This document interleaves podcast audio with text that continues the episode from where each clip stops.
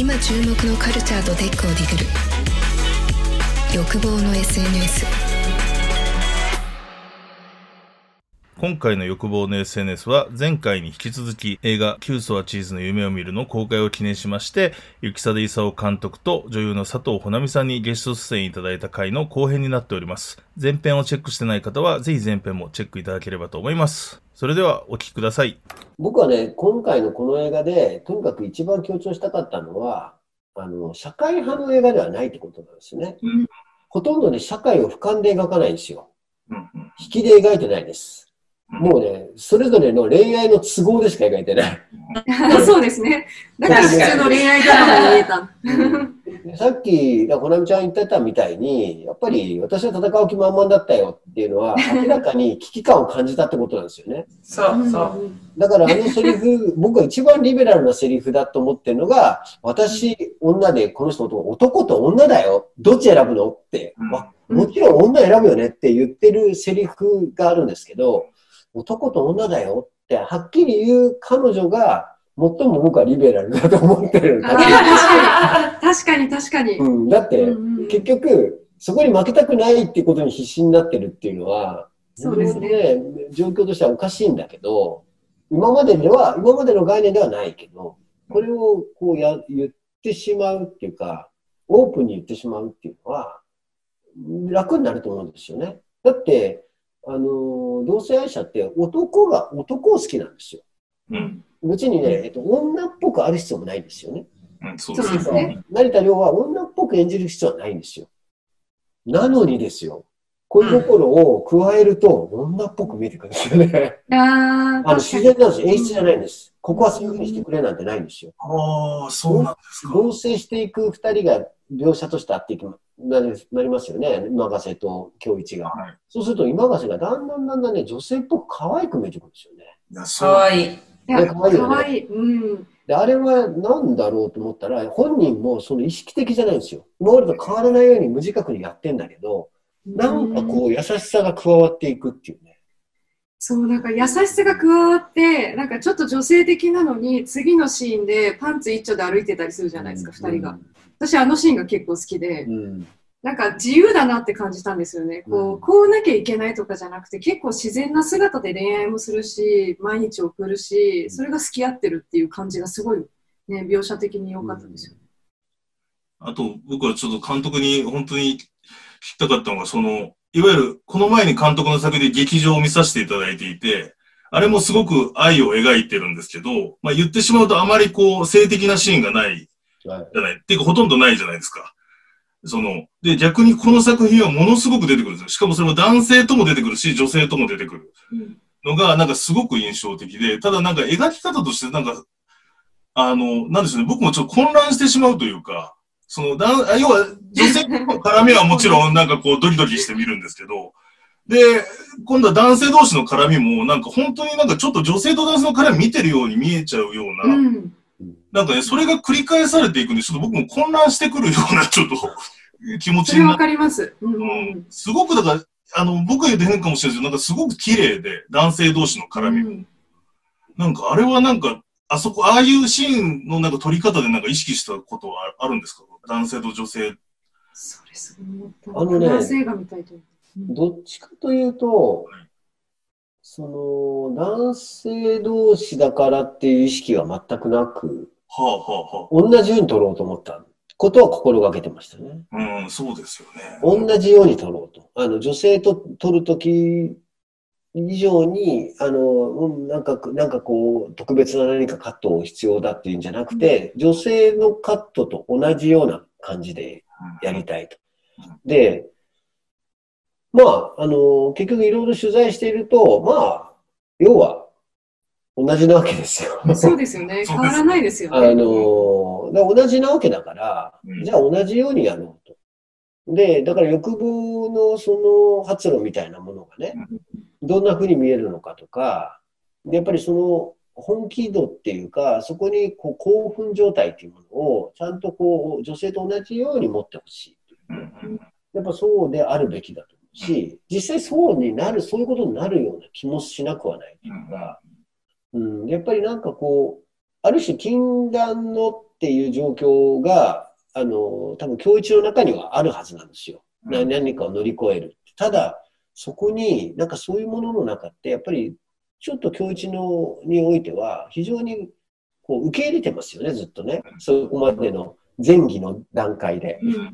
うん、だから、それがあるから、きっとこの先っていうのを一歩踏み出したときに、あ、こんなことだったのかっていうことで、こう、意外とそこに直面した時も、それをこう受け入れられるっていうのが、やっぱりあの、教一のちょっとすごいところっていうかね。うん、でも、でもそれができちゃうと、ひょっとすると、こう、いろんな意味で、こう、対等してしまうっていうかね、女性と男性っていうのは、一気に。対等するどころか、これちょっとあの、ほなみさんにも聞いてみたいなと思ったんですけど、むしろ男性同士の方がピュアに私は見えちゃったんですよ。うんなんかあの、女性が入ると、なんかちょっと計算が入っちゃうというか、なんかあの、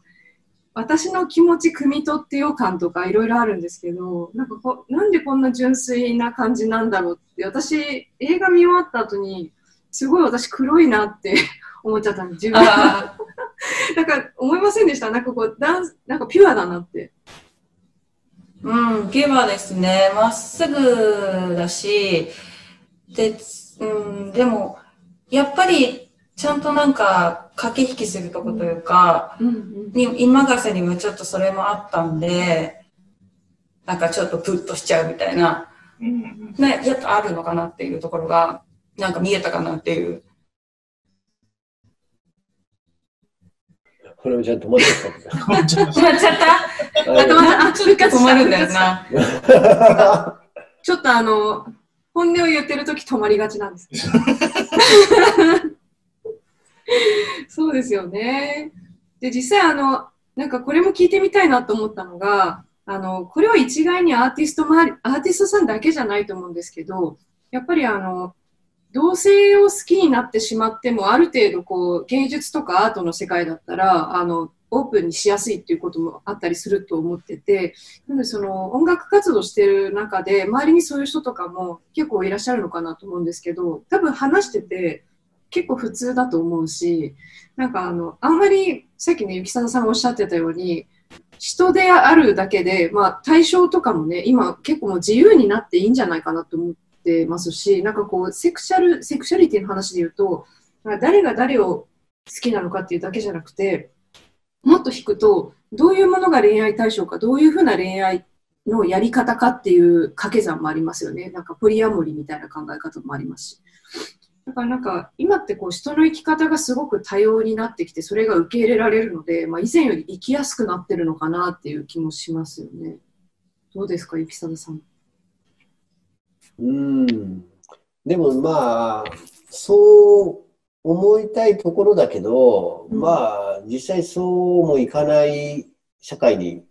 ではあるような気もしなくはなくて、まあ、あの、まずほら、政治家とかが野放しにしてるからね、そういう暴言吐くうん女議員とかをね。僕なんかはすごいそれはものすごくやっぱり、なんかこう、なんだろう、自分のセクシャリティのこと言ってる、言われてるわけじゃないんだけど、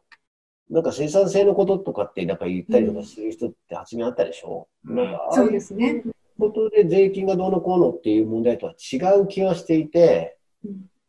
でももっともっと純度が高くて、なんで自分たちの同性婚を認めないのかとか、なんかそこに保障はなんで生まれ、そこは含まないっていうふうにしてしまうのかとか、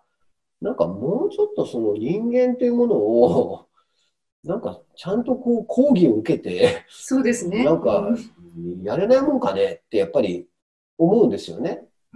で、そこに弊害があるんだったら問題ないんだけど、う んだから、なかなかそれを、こう、カミンなんか、カミングアウトって言葉もすごく、またこれがすごく嫌で、なぜ、そのわざわざ、お膳立てをしてカミングアウトみたいなことを、勇気を持ってしなきゃいけないのかっていうね。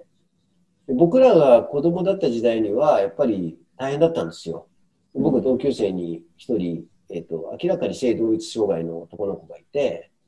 あの、大変でした。あの、すごく、あの、傷つきやすくて。うんで、えっ、と、僕はその子との思い出がすごくあるんだけども、だからやっぱそういう人たちが大人になった時に、やっぱり、性転換ををするわけですけど、でやっぱり、うんと、すごくやっぱりそこに行く、こう、工程みたいなものをトランスジェンダーとしてね、あの、生きるっていうのがすごく難しい時代だったので、手術とかもすごく大変で、お金もすごくかかるし。でもなんかそういうことってやっぱり、僕の周りには何かいたので、余計そういうことを、なんかこう、なんだろうな、その人の立場に立って考えられない社会っていうのをね、しかも社会の長であるべき国会議員みたいな人がそういう発言をするみたいな。そうですね。うん。でそれがなんか、うん。なんだろう、なんていうの？なんだろう、それが不適切だみたいな言葉、もうまたこれもね、その不適切な発言をなぜするっていう、うん。不適切っていうのもまた、うんいろいろ、まあ、そこまで言ってしまうと何でもかんでもそういうことになってしまって言葉で縛られたりしている社会だそから、うですね。うんなんかもっとち、なんかもっと自然とそういうものを受け入れるっていう状況が重要で、で、僕はこれを社会派として描いてるわけでもないし、社会に訴えたいことがあるというよりは、愛の、愛とは何だよ、何ぞやっていうことを、男同士の愛だったから余計こう際立ったよねっていう形で受け入れてもらいたかったんだけども、ただね、R18 を、はい。あの覚悟してベッドシーンを取ったんですね。うんうんうん、男同士のあるがままをギリギリのところで。結構過激でしたよね。うん。うん。これね、R15 で進んだんですよ。ほう。で、エイリンがえーこれを見て、R10、アイリンのこう規定のこうルールの中では R15 で OK って言われたんで、すごく俺は18で戦ってるつもりだったのに、15って言われてなんだよってちょっと肩透かしを食ったんだけど、ただね、ただ、とは言いながら僕はすごく R15 でよかったなっていう。なんでかというと、高校生が見れるんですよね。うん高校生から見れるのはものすごく大きいと僕は思っていて、あの、性愛のシーンもね、えっ、と、まあ、性愛のシーンにおいては男女だから、なんか、どっちかというと、そのね、えっ、と、いろいろ、こう、物議はあると思うんですけど、あの、男性同士の、この、もう、こんなに美しくて、こんなに別に純度が高くて、こんなに、えっとお互いを求め合ってるんだっていうことは、みんな知ってていいというか、うん。うん。で、それが、それがなんかこう、色眼鏡に見るものではないよね。っていうことが、じ高校生に見てもらえるのは、ちょっといいかなというふうに思ってましたね。それ本当に素晴らしいなと思ってて、まあ、大抵あの自分がその性的な感覚が普通と違うなって感じるのが、まあ、平均的に13.1歳って言われてるらしいんですね。で自覚してから悩む時間がすごく長くて同胞に出会えるのが20歳ぐらいらしいんですうよ。ん。カミングアウトをようやくできる。なるほど。はい。はい、だからその7年間ずっと迷い続けるような人たちをある種救済する映画にもなり得るのかなと思っててこういう愛もあるっていう。うんなるほど。そっちの視点はね、ちょっと考えなかったけども、そうかもしれないですね。うん、ああとはやっぱりその雪沢さんさっきおっしゃったようにあのカミングアウトっていう言葉自体どうなんだって私もすごく思うんですけど、うん。まあ、そもうちょっと言っちゃうと性同一性障害って障害っていう言い方をすることもどうだって私思ってますし、やっぱりこうラベリングが好きなんですよね、うん。人間って。で、そのラベリングで、こう、ポジティブなラベリングだったらいいんですけど、それこそね、大阪出身、九州出身ぐらいだったらいいんですけど、それぐらいで語られるためには、まさにあの、さっきおっしゃった政治家の方をはじめとする人たちがフラットな形で、カテゴライズですね。なんか変なラベリングじゃなくて。うん。だからなんかその一歩になってるような気はしましたけどね。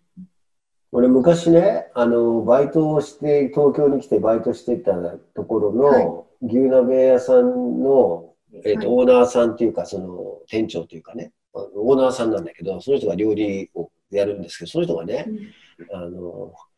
あの、まあか、当当時、普通に自分のことをそういう自分で呼んでたけど、オカマだったんですよ。ああ、そうなんですね。あのでそのオカマなんですね。で、私はオカマだって言ってて、でもやっぱり、あの、なんで、まあ同性愛者なんですけど、でその時にね、あの、客によく言ってた言葉があって、あんたたちね、私のことを差別的な目で見るんじゃないよ。って、でうん。って言った後に笑って、差別はダメだけど、区別はしてねって言ったんです。から。差別はダメだけど、区別はしてねっていう言葉が、ものすごくなんか、こう強く生きてらっしゃる人で、その人はもう別に堂々と自分のセクシャリティも思いっきりこう公表してて、男の格好してるんだけど、喋り方はおねえ言葉で、うんお店やってるんでね、で、美味しい料理作ってくれるんですよ。で、まあまあ、女性に見えてくるんですよね、だんだんね。男の、うんうんうん男の人なんだけど。だから、そういう、まあ、おかみさんみたいな感じなんだけど、だからなんかその言葉がね、なんか、私たちは特別なんだよって、区別されて当然でしょって。うんギフトですよね。そう、ギフト。うんだからそれは、うんとだからそうで、それで苦労もしてるはずなんだけど、あ、差別はしちゃダメだと。っていう言葉がものすごく刺さったんだけど、区別はしろっていうね。うんまたそこのわがままというか、その 微妙なことを言って、その区別っていうのは、あっていいんだよって。だから、あ、そうなんだなって。だからさっきのカテゴライズの話じゃないけども、あのーなんだろう、そうしなきゃいけないんだったら、それはそれでよくて、それを認めろって話で、みんなが理解しようって、理解してれば、別に、いろんなこう恋愛の可能性ってあるんだよねって恋愛だって、その関係性の問題でもそうですけど、まあ、そういうところかなという気はしてます。そうですよね。あとなんか恋愛とあと自己肯定みたいなのもちょっとテーマにあるのかなって思ってて、まあ、そういう意味でも私佐藤穂波さんのキャスティング本当良かったなと思ってて、雪貞監督としてその女優佐藤さんのまあ今後すごい期待されてる部分とかも今回の撮影とかで垣間見たと思うので、なんかこういう風に活躍してほしいっていう雪貞さんから佐藤さんにっていうのをちょっと聞いてみたいなと思って。いや、あのーものすごくね、多分活躍していく女優さんでしょうね。もう知らない間に、どんどんキャスティングが決まってるっていうね。これからもね。で、えっと、舞台をね、ちょっとね、幻の舞台になってしまったんですけど、あの、緊急事態宣言前はい。かな？に、えっと、やられてたんですよ。あの、野田秀樹さんの原作、カノンっていうですね、それの主役の女をやっていたんですけど、非常に良くて、素晴らしい舞台だったんですね。で、まあ、それもありながら、あのまあ、あの今回のね、この映画、僕の映画では、あの、非常にその出番は、まあ、えっ、と、約、まあね、あの、部分的になるわけですけど、でもそこをこう見事にやっぱり、まあ、言うならば、えっ、と、シーン、あの、映画の中の中間のクライマックスですね。それをやっぱり佐藤穂波の力で作ってもらえたっていうのは、非常にやっぱり理解度が高いですよね。で、本当はね、えっ、と、台本上から切ってしまったんですけど、オーディションやった時に、台本からカットした部分をたまたまそのオーディションの時に本読みしたんですよ。うんそこの長台詞が素晴らしくて、うん、だからやっぱこの人は、あのー演者としてもすごい欲があるから、多分伸びるだろうなと思うし、これかなりね、欲張りなんですよ。あもでね、多分愛されたいと思ってるはずなんで、いろいろ。う どうですか、佐藤さん。そういうとこがね、うまいですよね。でも、テレアでもあるっていうところはうんうんあると思いますね。だから、うん、だから、あの、すべてをね、女優としてというか、アーティストとしてのすべてを多分兼ね備えてるから、多分演技がここから1、2年、3年ぐらい、ものすごく楽しくなるはずなんですよ。うんお今楽しはいい、今実際楽しいでしょ？楽しい。ね。今ね、この人、くったくた楽しくやってるんですよ。で、多分楽しくなって生き切った時に多分ぶつかるんですね、壁に。その頃にまた仕事したいなっていう。壁にぶつかった時に。壁にぶつかった頃が多分はい良くなっていくんですよね。セカンドフェーズですね、佐藤さ。うんん、なんかね、その、そうそう、これからどうしようっていうところまで、多分今は楽しいんです。キャスティングされて、どんどん決まっていくでしょうから。で、この9層多分やったとかっていう時点で、うんあの、多分あの役者としての知名度がぐっと上がると思うので、うん。で、もうこれから多分決まってるんですよ、またね、いろいろと。あそうなんですか？そうそう、教えてもくれないんですけど、教えてもね、そんなことない。あのか勝手にあの知って、あ、そうか。あ、そうなんですね。結構大きい役やるんだな、みたいな。ありがたいです。うん、だからそういうところがね、やっぱり貪欲さっていうのがね、佐藤穂波のいいところだと思うし、全然こう、やっぱりね、やっぱね、あの、ゲスの極み乙女であれだけのドラム叩いて、楽しそうに叩いてますから、多分ね、女優よりドラム叩いてる方が楽しいんですよ、本当は。ああ、そうなんだ。本能本能的には。本能的に？気づいてないだけですか、自分で？そうですそんなことないんだけどな。いや、でも、だからあの女優、だからそのドラムを叩いてる延長上に女優がそこに加わったらうん無敵だよね。あドラムはだってさ、本当に叩けるじゃん。ある程度叩けるじゃん。もう、もうじ、結構自在に叩けるはずなんだよね。あれだけ叩けるってことは。だけど、女優ってなかなかね、自在にならないんですよ。それはね、監督っていうね、一つのね、また違うサジェスションする人が出てくるから。うんそこと向き合わなきゃいけないでしょ。あと共演者ね。そうですね。要は共演者は思い通りにならないから。うんドラムも、まあまあ、ドラムも僕音楽知ってるわけじゃないから、ドラムもきっと全部が自由になるわけじゃないわけですよね。曲が、うん楽曲があるってことは。ただ、あれだけ楽しく叩いてると、あの、あの、なんだろう、心情だけ？心情っていう意味では、それをもってして、ね、あの、女優としてやれば、きっと、伸び率、なんか、伸びしろがすごいあるだろうなっていうのは大体予想できるっていう。それどうやってやるのかわかんないけど頑張ります。いや、もういいんじゃない？あの、いいのかな？気の向くままで、やってれば。うん、こうだって思ったことをやってて、うん。やってれば多分だできるんじゃないかな。ある程度の世界観が作れていけるっていう、その理解度ですよね。何を求めてるかってことに気をつけてるというよりは、うんきっとこういう女だってことを想像したことを出せるかどうかっていうう。ん。しかもものすごい短い時間にうん映画の場合は出さなきゃいけない。演劇はね、試す時間が十分にあるんですよ。1ヶ月とか稽古しますから。なるほど。だから演劇とかも彼女はやっぱりすごくあの厳しいところでややってるのであの期待できるなって、そこでも鍛えられてんだなっていうのがね。だから演劇で鍛えられて、やっぱりちゃんと順を追ってこう映像にこう今立ち向かってるので、期待ができるんじゃないですかね。すごい。嬉しい。期待してください。かっこいい。そうそう、ちなみにちょっと聞きたいんですよ。あの、はいライブとかで演奏にこれからもライブ始まる入るっていう瞬間と、役者としてこれから今から芝居するっていう時の、なんかこう、なんでしょう、精神的なうんものってなんか違いがあるんですそれとも似てるもんなんですかね？ああ、精神的なもので言ったら多分全然違うと。思いますけど、ライブとかってやっぱりそのもう始まったら終わるまではい。2時間ぐらいもずっとそれで向かって始めるので、なんか、その長いライブのストーリーというよりはやっぱり一曲、それもあるけど、一曲一曲でこう、届けていくものなんで、そう考えるとなんかやっぱシーンに、とあの、行くぞって毎回こうなるじゃないですか。映画とかって。で、そういうのの、なんか、リセットみたいなのってすごい難しいなっていうのは、うん、思いましたけど、やっぱりなんか、まあ、多分、できるようになっていくと思うんで、大丈夫です。すごい、すごい。営業してんね、営業。営業営業？営業してるみたいだよ。大丈夫です。営業してるみたい。オーディション、オーディションじゃないんだから。だってそんな感じで持ってくから、ゆきさんの感じいやいやいやどういう女優さんですかって言うから、そうもうね広があるなっていうね。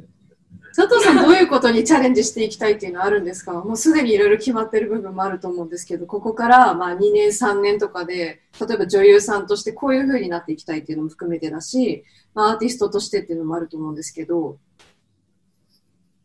うーん。野望的なものを聞きたい。野望？うん。野望は、そうですね。でも本当になんか楽しいなって思うことばっかり今できてる状態なんで、まあ、それは私はもう本当に運がいいことに昔からずっとそうなんですけど、ね、それをなんか崩したくないなと思いますね。辛いこともまあ楽しいことにも入るので、うんうんうん、なんかやっていて価値があることを自分の中で。めちゃくちゃ腹座ってますね。すいません、その失礼な。やそう、なんか私、昔で、昔で言うと武将だったかなぐらいの感じで今聞いてました。いや、まあ、これでやっぱあの演技で繋がんだなと思いました。なんかもう、あの、瞬間のなんか、強さみたいな。すごいな。つながりますね。そんな佐藤さんと雪貞さんはなんか告知的なことってありますか？もう今後の活動でこれぜひ見てくださいみたいなのも含めて佐藤さんあったりしますか？私はもうこちらを見ていただければ。うん。素晴らしい。雪貞監督、模範でした。こ 僕ちらもこれ、僕もこれ。これ、はい。ということでね、いや、でもめちゃくちゃこれは、本当うん、最高ですよね。あの、最最高です。本当になんかそのいろんな価値観も変わるし、それがまあすごく自然になんか自分の中に入ってくる感じなので、で、でいてやっぱりすごい切なさもあって、うんなんかすごくなんか、ドキドキもするし、なんか残るものがある作品というか、見た後に。